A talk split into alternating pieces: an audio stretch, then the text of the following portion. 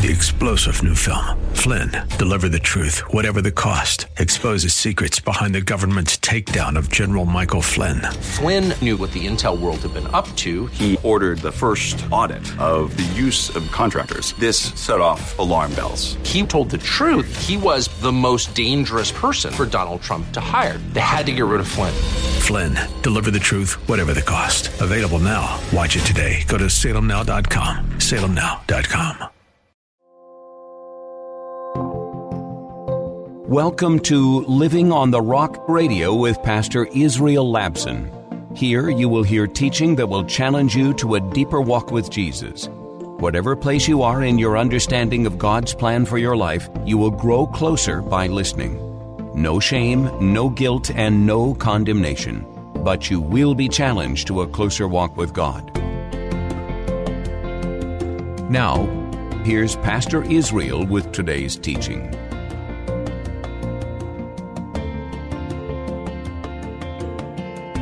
Eternity is a long time.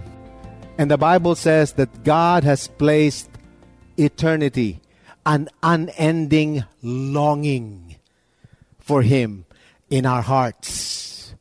That is what's going to make you and I happy. When God, when we realize that God has placed that eternity in each and every one of our hearts, that, that sense of eager anticipation that doesn't end. Anticipation for His presence, anticipation for His glory. I believe when we get to heaven, that the one of the one, most wonderful things about heaven will be, in my own opinion only, don't, don't, you know, you don't have to buy into this, but this is how I look at heaven.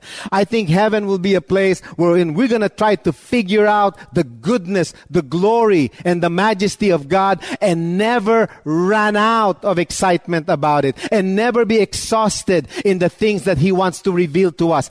And for eternity, we will glo- be glorifying Him for new reasons every single passage of time, if there's any such thing in eternity. There will be an unlong, unending longing, a continuous longing to know Him more. And that's what eternity is going to be like. Happiness here on earth is fueled by the longing to be in eternity with God. We can never manufacture that longing. It is God who reveals that longing into each and every one of us the moment we decide we're going to put our focus on Him continually. It's part of that progressive work of sanctification that we often hear preachers talk about. Happiness, joy, or gladness are fruits of the Spirit of God. The verse says, My heart is glad. My tongue also rejoices. Jesus says, From the abundance of what's inside your heart, your mouth speaks. And let me tell you something if you have a happy heart, you have a happy mouth. Amen. You cannot fake it. If the heart is full of anger and hatred, the mouth's gonna go and spill it out. It's inevitable. It's true for everybody. That's why, that's why the, the first thing they tell you when you're angry is to hold off, back up, think about what you're gonna say before you say it, because when you say things in anger, you can never take that back. And that's why you need preachers for, to kind of remind you of that and remind me of that. Why? Because we're human. We're made of dust. We get angry. But the thing is, God has placed eternity in our hearts. And let me tell you something. Every problem, every sin committed against you and I, and every sin that we commit, when we bring it before the Lord, it's temporal. We will be forgiven. We will be washed. It's just a focus on what God's mercy can do. A focus on the grace of God. We need to never abandon the fact that every time we cry out to God for something that we had done that isn't good, that's a word from eternity. That, that, that is a testimony that there's eternity in our hearts. That's part of the progressive work of sanctification. The more our spirit is filled with gladness and joy, the earthly body, though it suffers, suffers pain and degradation, will rest secure that one day the body that we now have will receive a glorified version of itself. I can't wait for that one. That's one of the greatest promises of the resurrection. You think I'm cut now? Wait till I wait till you see my glorified body. I'm just trying to be funny. I'm looking forward to it. And why are we so big on that promise that one day we'll live again and we'll have a much better body? Why? Because God Himself raised Jesus from the dead. And God Himself did not let the, the, His Son's body see decay.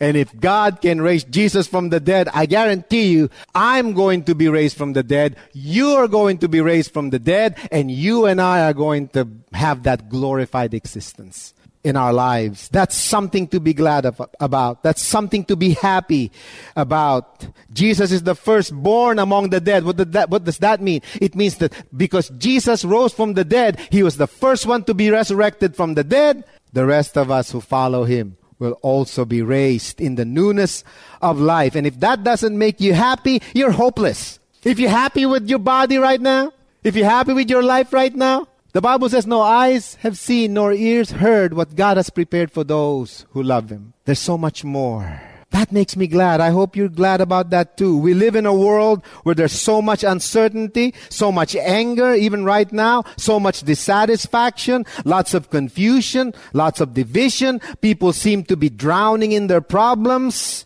And many are consumed by other people's problems and how to solve them. We're trying to cancel our culture. So many things going on. We're demanding change from our government. We're demanding change from our system. We're demanding this change or that change. We're demanding an overhaul of this thing, the abolishment of that, the defunding of this, the throwing away of that. Let me tell you something from the Word of God. If the heart doesn't change, you can put any system you want. It'll never work because only God can transform the heart unless He puts eternity in the heart, we will go through the loop again and again and again. Why do history, why does history repeat itself? It's because people who repeat history are people with untransformed hearts. Without God in it, no system will work. The heart needs to change before any meaningful change can take place in our homes, in our communities, in our cities, and in our nation and around the world. We had the privilege of visiting the Louvre in Paris. It's a museum of French art and history. And uh, our tour guide was taking us through all of these different paintings. And, and one of the paintings that, that saw was the, the painting that was uh, painted just days before the revolution uh, happened. In the painting, uh, there were the uh, there were the royal royalty in France, the the, the rich landowner, the aristocrats, right on a stage, and and and then on the on the audience were the common uh, French citizens, and a group of former uh, American revolutionaries were also in that meeting, which was interesting. The idea was to talk about uh, how you know, the citizens can demand from the royal, the aristocrats, some kind of fairness because they're experiencing so much injustice. And they brought in these American revolutionaries, veterans from the, the uh, American Revolution, to convince the, the, the, royalty and the aristocrats that uh, they needed to make changes in the system or they're risking rebellion. And we knew what happened, right? Uh, you, you know, the, the, the French people revolted against, nothing happened out of that meeting and the, the, the French revolted and they took over the country. And the idea was to copy the American Revolution. But history now tells us that whereas the American Revolution was a resounding success, we now know that the French Revolution was a dismal failure. In one year alone during the French Revolution, 2,700 people lost their heads, literally through the guillotine. Another 50,000 people were either shot dead or died in prison from their wounds. Six years after the French Revolution, France got rid of their royalty. But in six short years, they inherited an emperor, a Corsican dictator named Napoleon Bonaparte. What's the difference between the French Revolution and the American Revolution? The French Revolution decided that the seat of power is in the hands of the people. In the American Revolution, the leaders of the American Revolution decided that the seat of power is in the hands of God. That's a big difference. When you put the seat of power in the hands of people, you're gonna have you're gonna have anarchy. You're gonna have brutality. The American, well, well, you know, whether you you know you believe history or not, this is the truth. The founders of America decided that the truth of God will prevail. And you know what? Democracy was born because the leaders of the revolution, revolution decided that no man, no human being should be above the law of God. George Washington could have been the king of the United States, but he refused because he recognized fundamentally, and I'm not defending whatever he's done or whatnot, but he recognized along with the other founders of this country that without God, things will fall apart. And that's what history tells us. If we decide to take power in our own hands, believe me, history will repeat itself and people will die. People will, people's livelihood will be destroyed because unless the heart is transformed, there will be no flourishing of life. Say whatever you want to say about America, but I believe that America was founded because of the leaders' fear of God. And that's something that we need to be thankful for. That the founding fathers of this nation decided that they're going to do what they're going to do out of their fear of the Lord. All right. Well, somebody may argue, well, the Spanish Empire uh, did things in the name of God. The British Empire did things in the name of God. You didn't hear what I say. The Spanish Inquisition was a product of people doing what they did in the name of God. But the American Revolution didn't happen in the name of God. It happened in the fear of God. There's a huge difference. The Crusades happened, and I can defend Crusades all I want, but the atrocities committed by the so-called Christians when they did them, they did them in the name of God, not in the fear of God. There's a big difference. That's why never convince me that just because you invoke the name of God, that you can do anything you want. That isn't true. And the founders of America did not do that. They didn't do things in the name of God. They did things in the name, in the fear of the Lord. When you do things in the name of God, you can do pretty much anything you want. But if you do things in the fear of the Lord, you will be careful to honor the name of God. Christians fear the Lord. If you're a Christian, you fear the Lord. You just don't do things in the name of the Lord, you do things in the fear of the Lord. Please understand that this morning. I'm not defending any of these atrocities supposedly committed by Christians. I don't even buy that the people who did them were Christians because Jesus never taught those things. The fear of the Lord, the Bible says, is the beginning of wisdom. If you use the name of God to advance your own agenda, forget about it. doesn't work. But if you do things in the fear of the Lord, God will bless your life. God will make things happen. God will make a way in the desert. God will make a way through the valleys. God will make a way through the storms because you do things in the fear of the Lord. Even in our own personal lives, we must think clearly as to whether we are believing and doing things in the name of God or in the fear of God. If we do things in the name of God, we can justify pretty much anything and weaponize our position to destroy others. I don't need to give you another example, but I'll give you the example of Paul. Paul of Tarsus, Saul of Tarsus, who became Paul later on. He prosecuted, jailed, beat up, and even killed Christians in the name of God. But not until he came to a saving knowledge of the Lord Jesus Christ that he began to fear God and his life was never the same again. He wrote three quarters of the New Testament. That's a testimony to the fact that there's a big difference between naming God in the things that we do and doing things in the fear or reverence of His name. The only time we are called to invoke the name of the Lord is when we are praying and when we are battling evil forces. That's when we name the name of Jesus. That's when it becomes more powerful. The fear of the Lord should be the motivation for our actions and positions because the fear of the Lord leads to life. The fear of the Lord leads to life. If our position on issues does not lead to the flourishing and, and, and underline flourishing, if it doesn't lead to the advancement and the, and the blooming of life, then it's not done in the fear of the Lord. Loved ones, let me say this to you. My opposition to abortion and my support for the traditional marriage and the traditional family has nothing to do with my political affiliation. It has nothing to do with what denomination I belong to. It has nothing to do with my upbringing. It has nothing to do with what my parents taught me. It has nothing to do with my education. It has everything to do with the fear of the Lord. And if we don't know what it means to reverence the name of God, we will do things continually, not only in our own name, but drag the name of God in our foolishness. When the Bible says, do not use the name of the Lord your God in vain, it's not talking about cursing and using the name of Jesus. It's actually talking about dragging the name of God on things that really doesn't represent the holiness, the majesty, the grace, the love, and the mercy of God.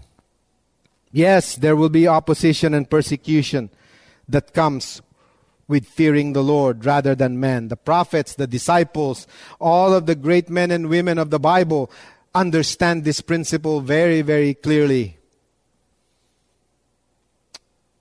So we need to be ready but we need to act in the fear of the Lord. Maybe this morning you're frustrated, not just with what's going on in your own life, but what's going on around the world. And maybe in your personal life, maybe there are issues and positions you have taken, and you've made a decision, and you find yourself getting frustrated by the outcome. Again, let me say it's not too late. God can raise the dead. If God can raise the dead, He can resurrect your life right here and right now. He can resurrect that relationship. He can resurrect you out of that failure. He can resurrect you out of that bad habit. He can resurrect you out of that very, very dark moment in your life. He hasn't given up on you. He raised Jesus from the dead and He intends to raise you up. Focus on the presence of God. Make your way back. He will raise you up. Psalm 30 verses 3 to 6 says, You, Lord, brought me up from the realm of the dead. You spared me from the, the you spared me from going down to the pit. Sing the praises of the Lord, you his faithful people. Praise his holy name. For his anger lasts only a moment, but his favor lasts a lifetime.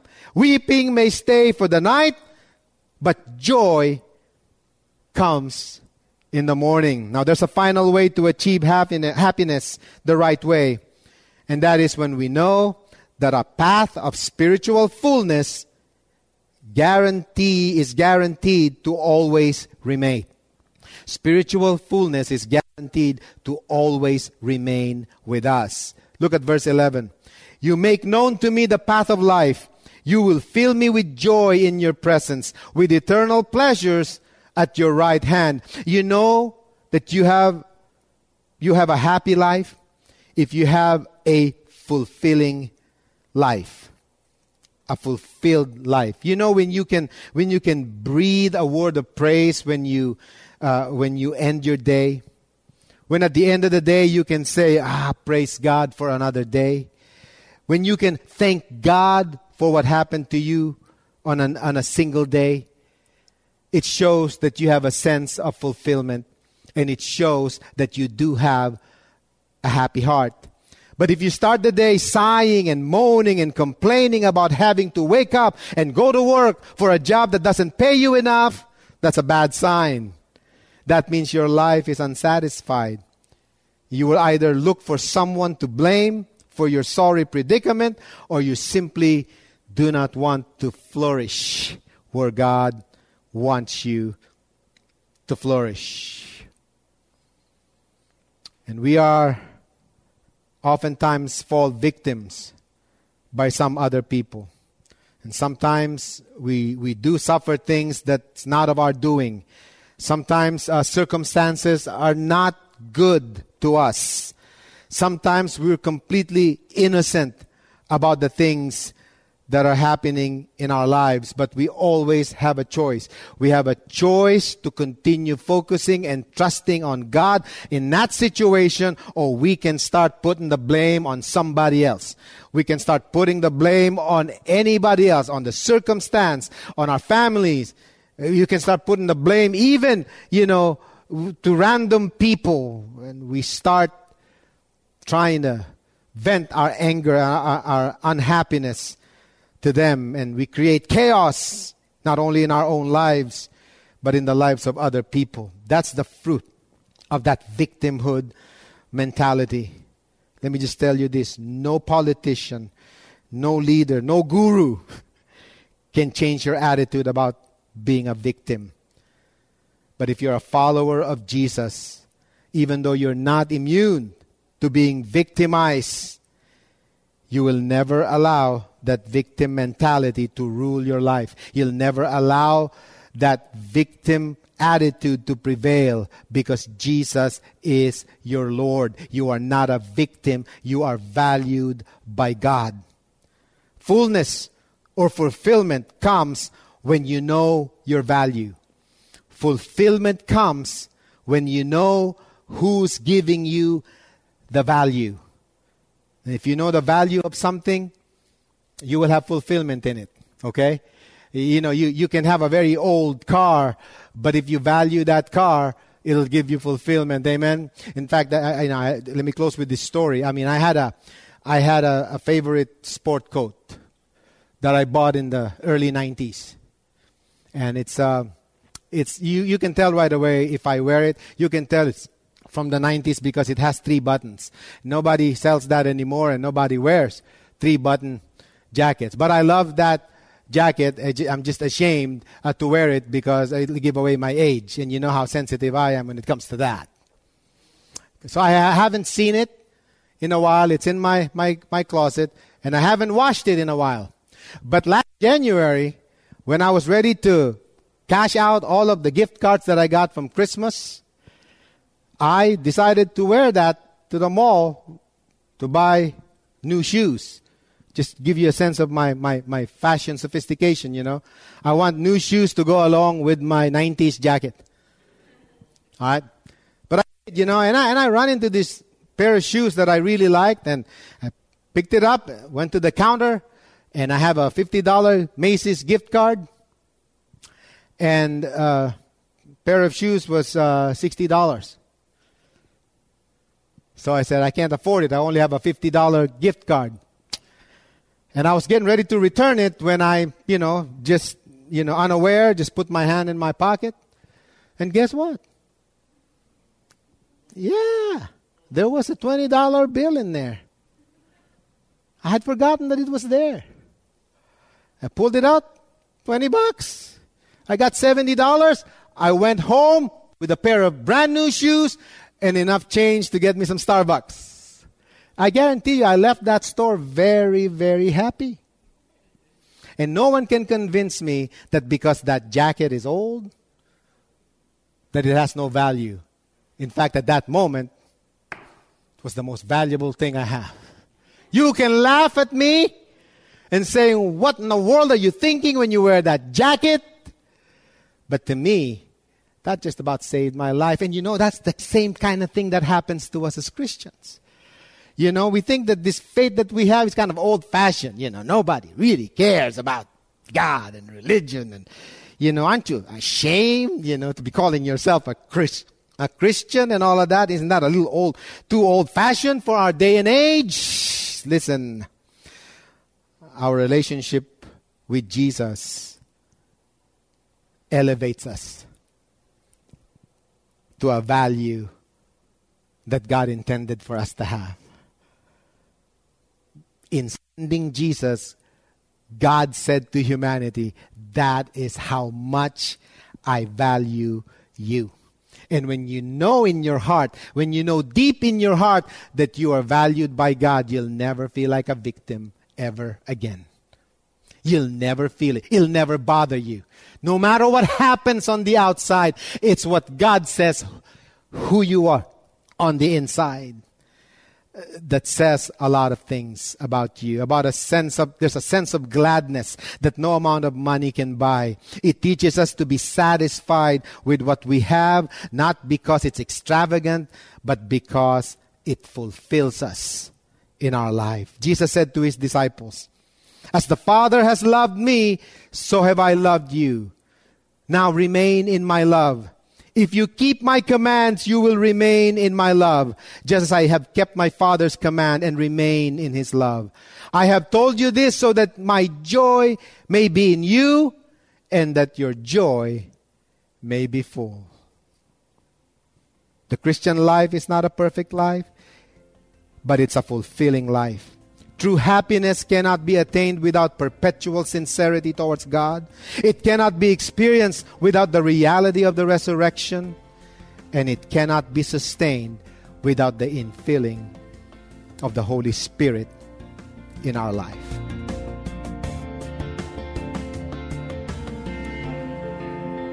You've been listening to Living on the Rock Radio with Pastor Israel Labson, a ministry of Living Rock Christian Church in Sunnyvale, California. If you have been helped by this radio program and would like to keep it on the air, your continued prayerful and financial support is greatly appreciated. Please visit livingontherockradio.com, where all your tax deductible gifts will go directly to the radio ministry. That's livingontherockradio.com. Living Rock is a church that doesn't care how you are dressed or what candidate you voted for.